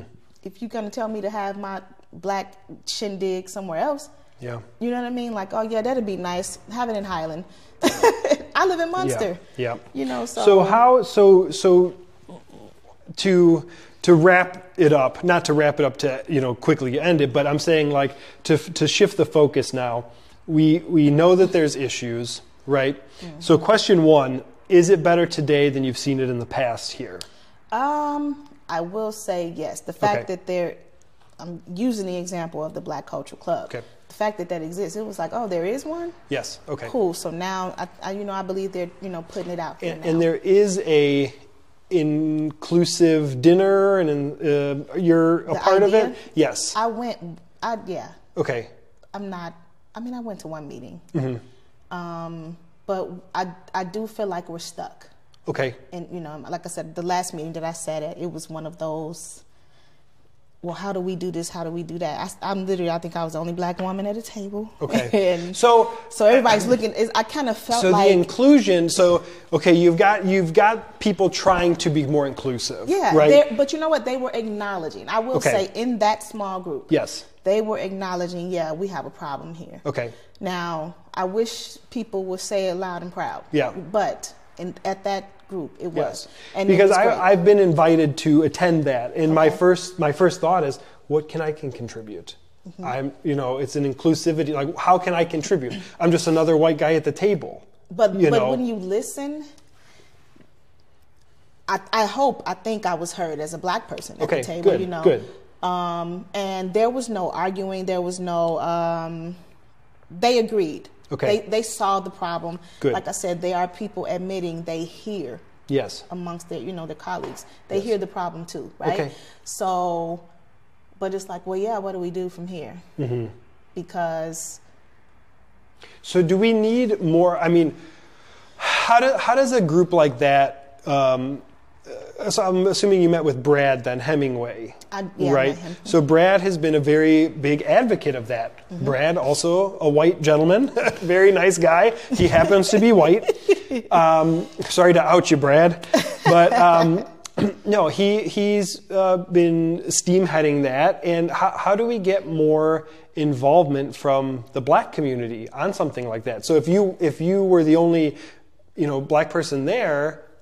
There were black students. There were students. Okay, okay. So at first I thought it was only for students. Okay. But when I finally attended, there were teachers, there administrators there too. Got it. Okay. There's one of the administrators is in charge of it. Okay. So, but like I said, it's not. I'm like, why don't we really know about it like that? Like, why is it not? That's what I'm saying. Like, those things are not promoted. Okay. So what about, like, there's a school town of Munster. Everybody's on social media, right? Why is it not promoted there to flyers or something in the community to say this is the goal, this is the purpose of it.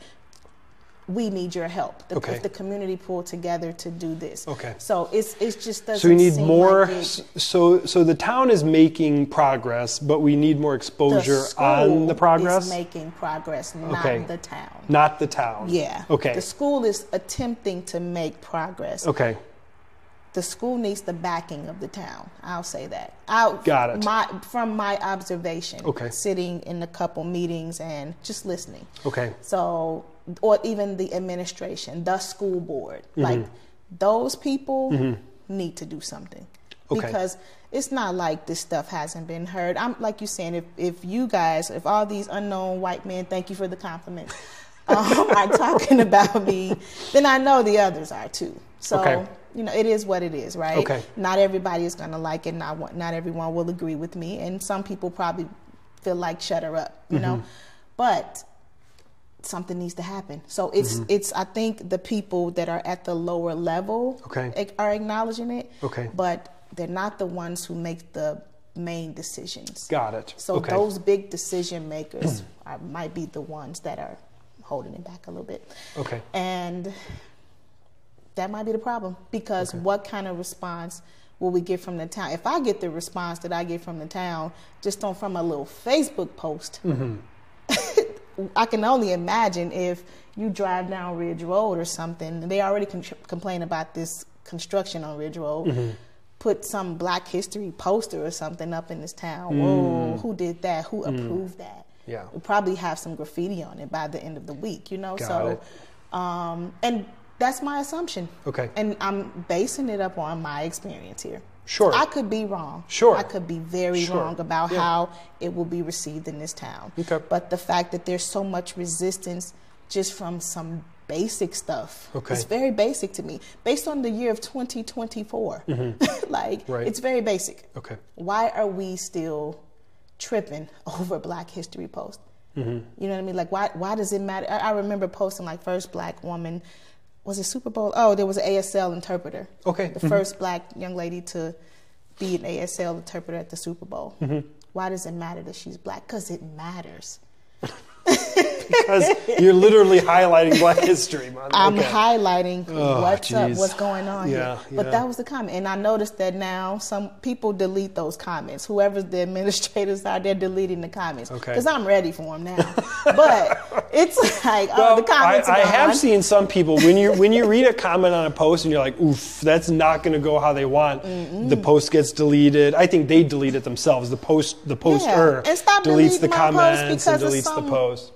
A couple, you know, jerks. Yeah. No, this needs to be said up here. Yeah. Don't remove my post. Yeah. But it's been different. Now, it has been different now. So my post, you know, they get approved. You know. Good. But there was a point where it wouldn't. Mm-hmm. And so I would say, like, yeah, they're not going to approve this here. Let me go over here where they, you know, I can get it done over here. Okay. But now I think like I said, people are getting it now. Mm-hmm. People are getting it. And so we are making some progress. There's then. Some progress. Like Good. I said, it's now, like, to me, this is big. I don't know what's going to become of this podcast. Mm-hmm. I don't know either. We're in some trouble. We angered. I'm sure we angered a bunch of people, but you know what? It is what it is, man. Yeah. If we angered 10 people that listen to this whole thing, we're at an hour and 25 minutes. We'll see how many. The episodes have been getting, on average, like 80 full listens, 80 unique full listens an episode. Some mm-hmm. have, I think Brad is still in first with like 133. Mm-hmm. And then the lowest one, which is, even today, I post them this one will post next Monday. The one I posted this morning, I think, had 16 people already fully listened to it. Okay. So we'll see. So hang in there with us, listeners. But again, I am not someone that knows anything about podcasting or interviewing or anything, but I'm someone that has always had open communication. I'm down to talk to anybody about everything, mm-hmm. as long as it's respectable. And I think the more you talk to people, the better the town can be, no matter the affiliation, no matter the color, no matter any of that. Yeah.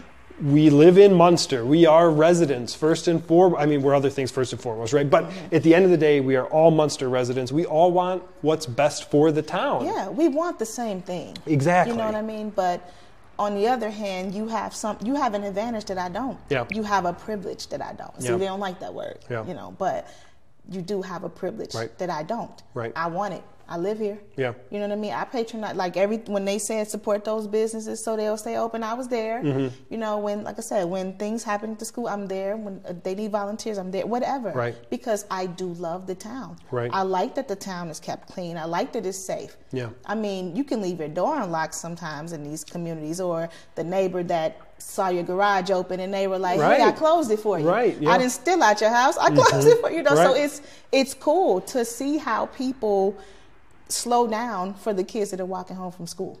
Yeah. You know what I mean? Like, it's the crossing guards are just, like you said, everything is so volunteer based. Yeah. The people who are guiding these parking lots, they're all volunteers. No one is being paid to do half of the things to do, but they do it because they love their town. Right. They love their kids. Right. They love we love our safety. Yes. And I want the same thing. Mm-hmm. So don't think that I'm unsafe because I'm black. And absolutely. Let's address that. Mm-hmm. You know what I mean? Like, I think when it's all said and done, if I ruffle some feathers in this podcast, good. Yeah. I hope that we can take it from there. Right. Let's address it. Well, I hope people can listen to the first half to where it was more what's wrong. Yeah. Right? And that's how all of them have been. We start out with what needs to change. Wrong. What are the issues? Yeah. And then we gravitate towards what's working, what we can continue to grow on, and how people can get involved. So the people, hopefully, they stuck with it through that first part of it, and now can see, like, okay, good, things are changing, but we still have a long way to go. We have a long way to go, and that's okay. Yeah. But because this, when you talk about history, it's so deep rooted. Right. I'm not saying by next week. Right. You know. Right. By even the next 2 Black History Months. I'm not, I don't know what's to come. But something has to be done because as you all can see, the town has become more diverse now. Wow. Yes, absolutely. The majority may be still white. Mm-hmm. They're coming. You know what I mean? People are coming here because they want the same thing. Yeah. A 4-star school, which is what Munster is known for. Yeah. Right? And who doesn't want that? Like, it's almost like having Harvard on your resume or certain things on your resume. Who doesn't want that? I got a cold call the other day because I do real estate. I got a cold call. A guy lives in Linwood. Yeah. He was like, my son, I want him to go to Munster High School. So I showed him houses in Munster Friday. Yeah. I'm like, my afternoon, let's go. And showed him a couple houses. And you see how quick they come and go here? Mm-hmm. Like, it is what it is. There's a house on my block for sale, and the open house was Sunday, and there must have been 15 people there in an hour. In the same house. Wow, everybody wants this one house. Yep. And as you can see, sometimes it don't even matter what the house look like. Right. They want their kids in the town. Yes. And even though black people know, because surrounding towns, when I tell them I live in Munster, it's like, ooh. I know you've had problem with racism and white people and police, and it's like, honestly, not with the police, but shout out to the Munster Police Department. I really feel, even though the police department has been politicized, you know, and, mm-hmm. and people are angry that they endorse this and that. At the end of the day, the town still loves and respects the Munster yeah. Police Department, and the officers love and respect the residents, and I feel that they're more comfortable working. Like, you know, Brad, the job in Munster is much more comfortable and easy on the family as opposed to where he was before, where it was a bad, rough neighborhood. Yeah, he talked about that. I heard that. You know, and but so... now, I'm saying my experience with white Munster police officers. Mm-hmm. I don't know. So that's... And I'm only...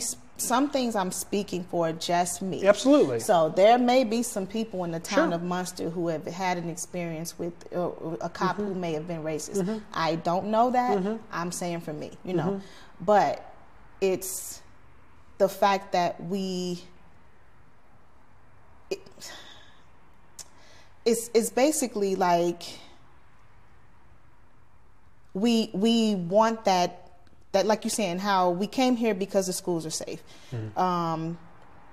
The police, they circle all the time. They're always sitting around. It's actually cool that they sit at bus stops, you know, when the kids are getting on and off the bus. It's like it's the concern, because most of them are parents themselves. Right. So those things matter. They stand out like so much in the town. And black people will still come to a town where they do know that they can experience racism, but because we want this so bad that we'll stay quiet to that mistreatment until one of our kids really experience, and then it's like now we shake up the town, you know what I mean, until that one thing happened where it's like you really did mistreat my kid because they were black.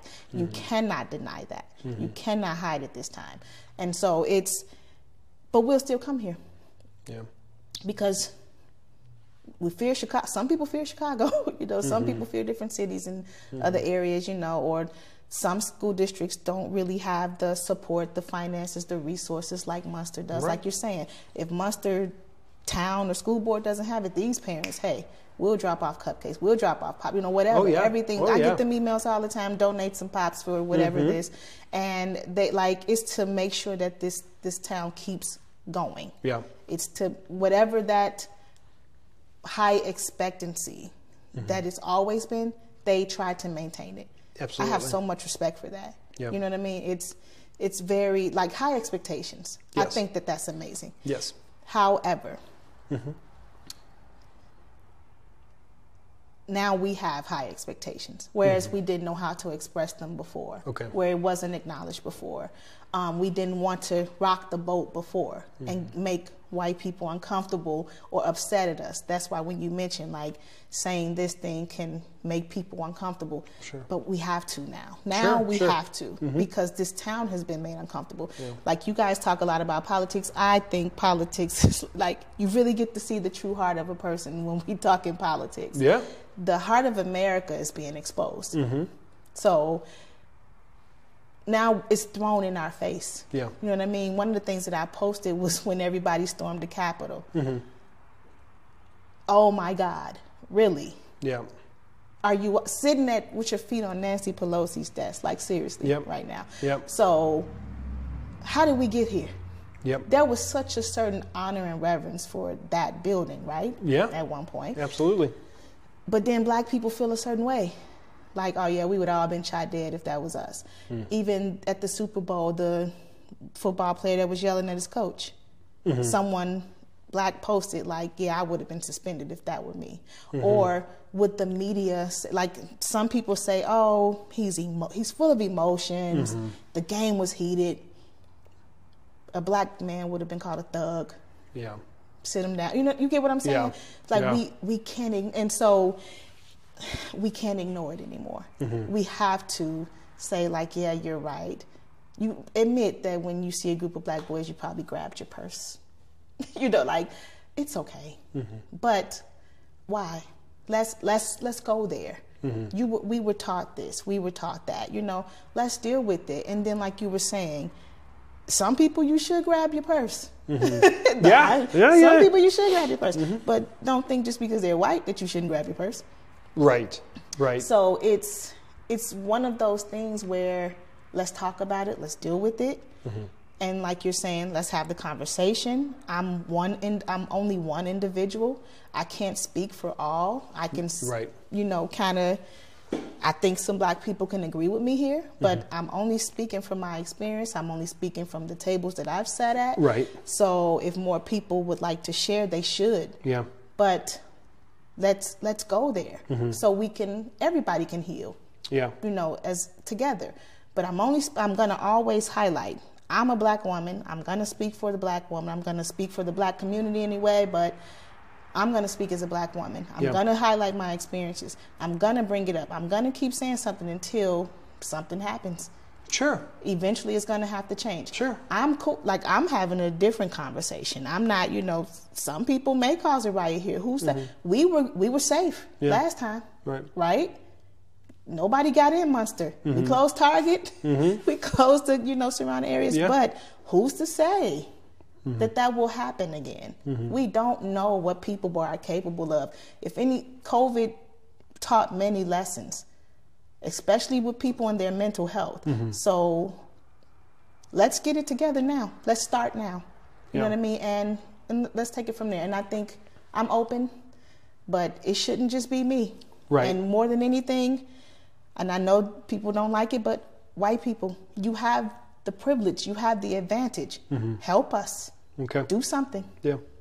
You know what's wrong. You see it. Yeah. Stop. You know, stop turning a blind eye. Do something. Yeah. That's my plea. Yeah. I guess. Yeah. So, what is the last question? Like that I ask everybody. What does involvement look like? What would you like to see? What do you want from me here, right? Tomorrow morning, what can I do to impact the black community in a positive way? I don't know. You got a Black History shirt hanging up in here or something? No, I don't. I need one from the school. Hey, maybe I'll sell more teas if they drop one off and I hang it up. I'm telling you, if people know that you. Oh, don't point. She's pointing to the window. Everybody. She's trying to get me in trouble putting signs in my windows. Road. You on Ridge Road? People come over here and get tacos and everything over here. I don't know, but that's the thing. Like, that's a bold statement. That's very courageous for me to walk around in my Black Women Matter shirts and stuff like that. I purposely wear them to the school sometimes. I know you read it, makes you uncomfortable. Some people might be like, "Oh, I love the shirt." Some people feel all weird about it, but it's a bold statement, and I think some people need to get bold about it. You don't have to wear the shirt, but in your local, there's a lot of business owners here.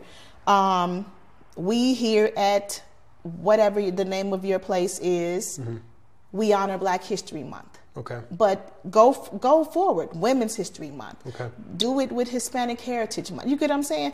Like, acknowledge them all, because people may decide not to come and patronize your white business simply because of experience. You get what I'm saying? So there will be people who'll come in here, but you can get more attention based on. I mean, I would say personally, and I speak for my business alone, half my clientele is black in Munster. Yeah. So, I mean, I'm doing something right. Like, I'm being appealing to. And like, you appealing, first of all, I'm probably the only place in Munster that you can come in one day and listen to Tupac radio at 6 a.m., listen to Casey and JoJo radio at 6 a.m. So I have my ladies. There's a group of black ladies that come in the morning after they work out. Yep. And they work out at 4 in the morning, and they come here. And they chill. They're here for like an hour, hour and a half sometimes. Wow. And it's sometimes there's one or two of them. Sometimes there's four or five of them. And they're all black. They all work out in Lansing or Cal City, maybe their gym is. And they come all the way here for a tea, because it's a safe place for them to sit in the morning, and it's comfortable, and we're accepting of everybody. Yeah. Except I don't play country music, but that's my rule. No, I'm joking. The other day when I forget who just passed away. Toby Keith. Oh, Toby Keith just died. And so someone was like, "Oh, you got to have one day he just died." I'm like, "All right, we'll put it on for a couple hours." The amount of people that came in and were like, "What's going on in here?" They know there's no country. Yeah. Like, "What the? Are you okay today? What's wrong with you?" I'm like, "Damn, Andy, I told him I'd play Toby Keith for a couple hours. Yeah, yeah. And it could be your age, too. Like, you are within the age group where, yeah, you listen to Tupac, you know. Yeah. You have hip-hop, a little bit of R&B. And I think it's more inviting versus, oh, I went in there and it was, you know. Yeah. You don't, and again, I appreciate that. Yeah. Like, you don't make people feel uncomfortable. Well, once, years ago, someone told me that it was too manly in here, okay, because the walls are gray. Now, this floor is older than both of us, mind you, okay, and I'm not picking it up because once you crack into 40-year-old full floor that's asbestos and all that crap. Yeah. But someone was like, yeah, it's too manly. Now, if you look around, there's flowers on every single wall. No, that's definitely girly. Yeah, right? Right. So that's what I did, though. So I was like, all right, fine. I'll spruce it up for the ladies over here and make it more inviting. And that's a photo op. Like, we got everywhere people, we go, we take photos. Yep, people take photos on the couch when all the those LEDs are on. Yeah. We got photos over there. Yep. But, and like you've created that. Yeah. I think a dope thing for different communities, the new coffee shops, all these businesses that people support, Harvest Room, you know, like I go to Harvest Room. There's so many places that I just love to go locally because I live down the street, you know. So it's to send a shout out to Black history in any form. You know what I mean? I'm not saying decorate the whole, you know, but just send some form of like, hey, because really, we get a lot of your money, so let's honor Black history. You know what I mean? There's nothing wrong with that. Like, and if you get questions from your, I don't know, white counterparts, peers, friends, whatever, just answer the question. Well, we want to honor them. Like, Black history is an important part of our history, culture, whatever. And if you like, you may need to evaluate your friends if they have a problem with that. Yeah, I don't think I would have a problem with my circle with that. And I mean, you don't have a problem because you actually doing this interview. Not everybody is trying to sit down at the table with Candice. And because there's going to be, you know, there's going to be some feedback that's not going to always be positive. Yeah, someone I had told, you know, I think I'm like 6 weeks booked at this point for people wanting to be on the show, which is just hilarious. It's awesome. I love it. I'm like, man, okay, yeah, of course. Someone messaged me the other day, a business in town. They were like, oh, we saw your post on Summer Gold. Do you do this for all businesses? I'm like, no, I would like to focus one business a month, maybe one person at town hall a month. You're the first like resident spotlight that I've done. People know your name, but this isn't Candice from the town administrator, you know, like that. So I'd like to focus more on some prominent residents, business owners, and then also, you know, at the end of the day, if I'm just talking to you, it's a step forward, but we can't change anything, right? It's me sitting down now, or the people at town hall, the people that are in power listening, the people that are on the school board. You know, primarily the focus was these, you know, what started pages like this was the stories from the school. So hopefully people take notice to that. I sent an email to the superintendent about having him on at some point. So hopefully he hears this, or hopefully he catches wind of it and says, hey, I want to come on and, you know, maybe talk about the steps they are taking to right the wrongs of the past. And, you know, he can go into more detail about the Black Cultural Club or the inclusive dinners they're having and things like that. So as long as people are willing to listen and willing to talk and put their biases aside for a little bit, then I think it's a great thing. And hopefully you can make it to the roundtable discussion, which is going to be the February 25th at 1 o'clock, and that's here. Okay. And I'm inviting all the guests that have previously been on the show, as well as that's open to the community. Okay. Okay, so the last time we were here, we had well-known Republicans, well-known Democrats, hashing it out. And then I think that episode lasted an hour and 40 minutes maybe of the roundtable. People were here for over an hour after that, still talking, still getting to know each other. I know two people that were here that didn't really care for one another, right? At least publicly, they kind of butt heads, and then they left with a mutual respect for each other that they did not have before. And that's all I'm asking for, mutual respect. I'm not saying let's go eat together afterwards. We don't have to. We can always disagree. or let's agree to disagree. Let's be peaceful about it, though. Be peaceful. I'm going to see you at the next event. We're going to probably be chaperoning the same kids, date, whatever. Mm-hmm. Let's be cool with it. You don't have to, you know. We don't have to be that way. I'm okay with that. But something has to be done. So, and my thing is the courage. More than anything, like you're saying, we can do this, but have the courage to actually resist the racism. Because if you are in a position of power and people are pushing back because you want to bring change to an oppressed people, have the courage to push. Have the courage to not be liked in that moment. And I know that's not a thing for everybody. That's so high schoolish, and you want to be accepted and liked by everybody. No, like, have the courage to actually push back. You know, let's you know, disrupt the system a little bit. And I'm at that point in my life where I'm okay with that. You don't like what I said, I get it. I'm not taking it back. I'm not going to take it back. It's been enough. So, there's no need to apologize for you being you and you telling the stories. This is who I am.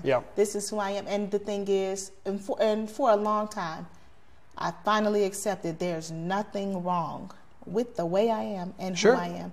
I'm just different than you. You know what I mean? And I have a different approach. So let's do this. Hey, I mean, I think we covered a lot.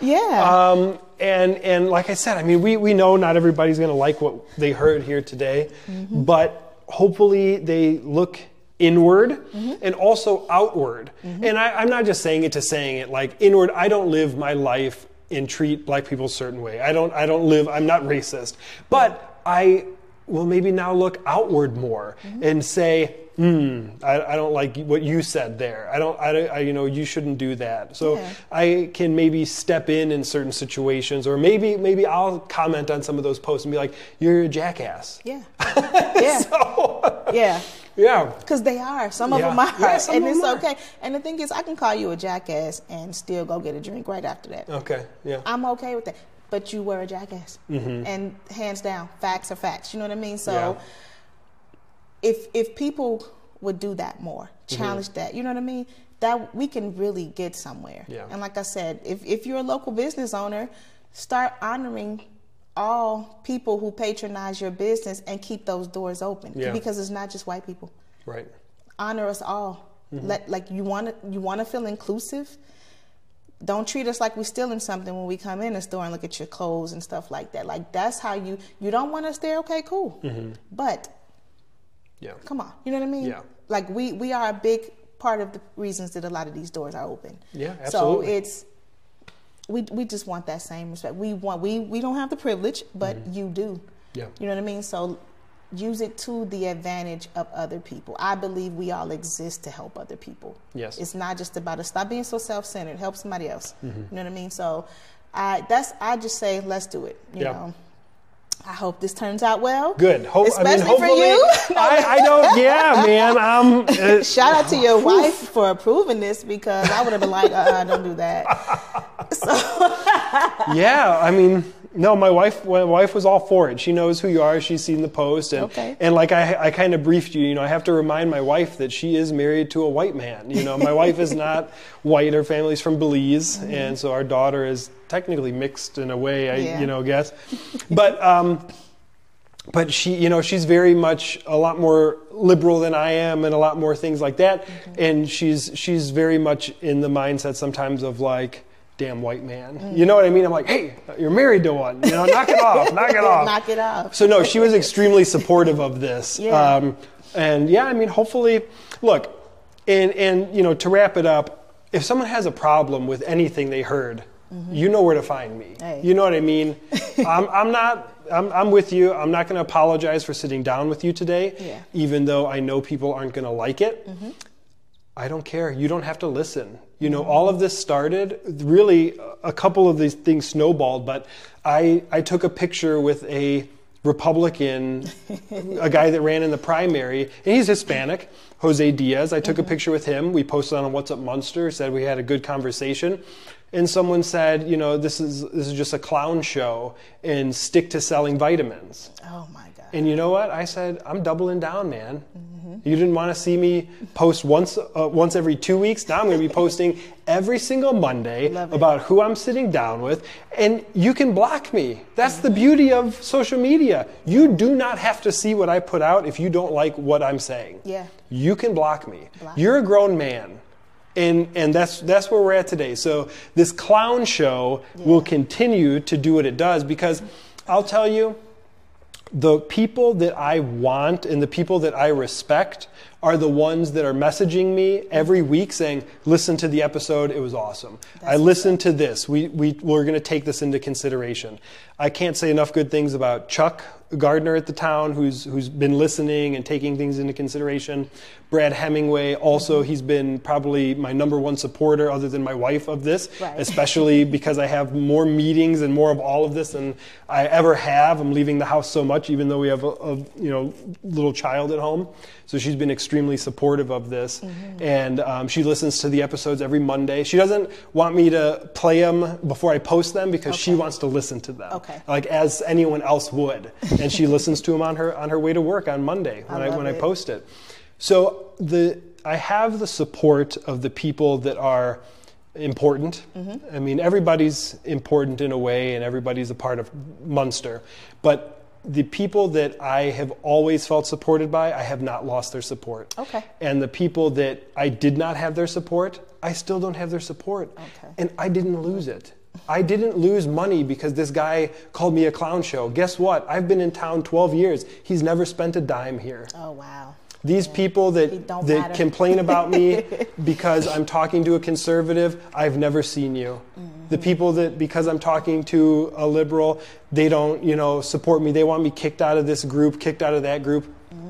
I've never seen you. You know nothing about my life. You have a problem with him talking to this black woman.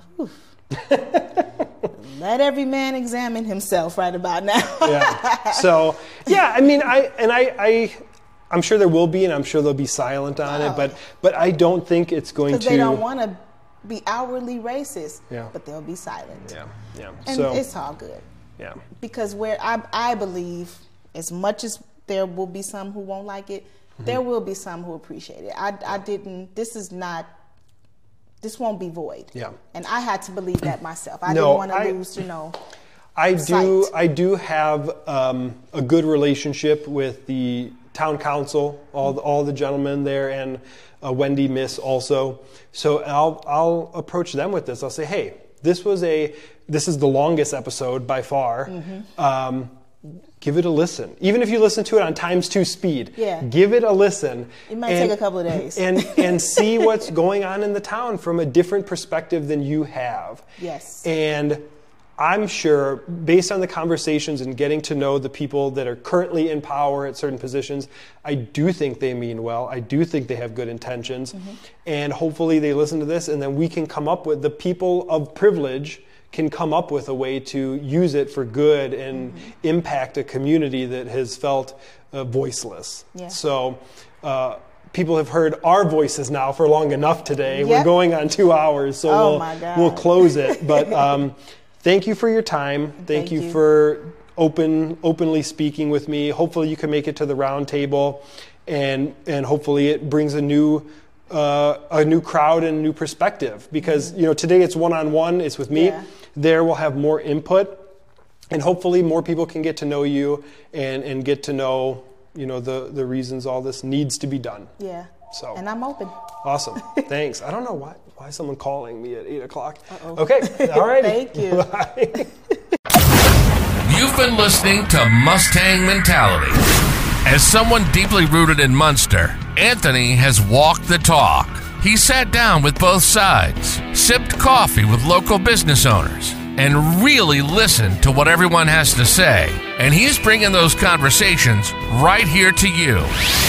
This show is for every resident, every business owner, everyone who calls Munster home. We hope you've enjoyed the show. If you did, make sure to like, rate, and review. And we'll be back soon. But in the meantime, hook up with us on Instagram at @TheAnthonyChristopher. See you next time on Mustang Mentality.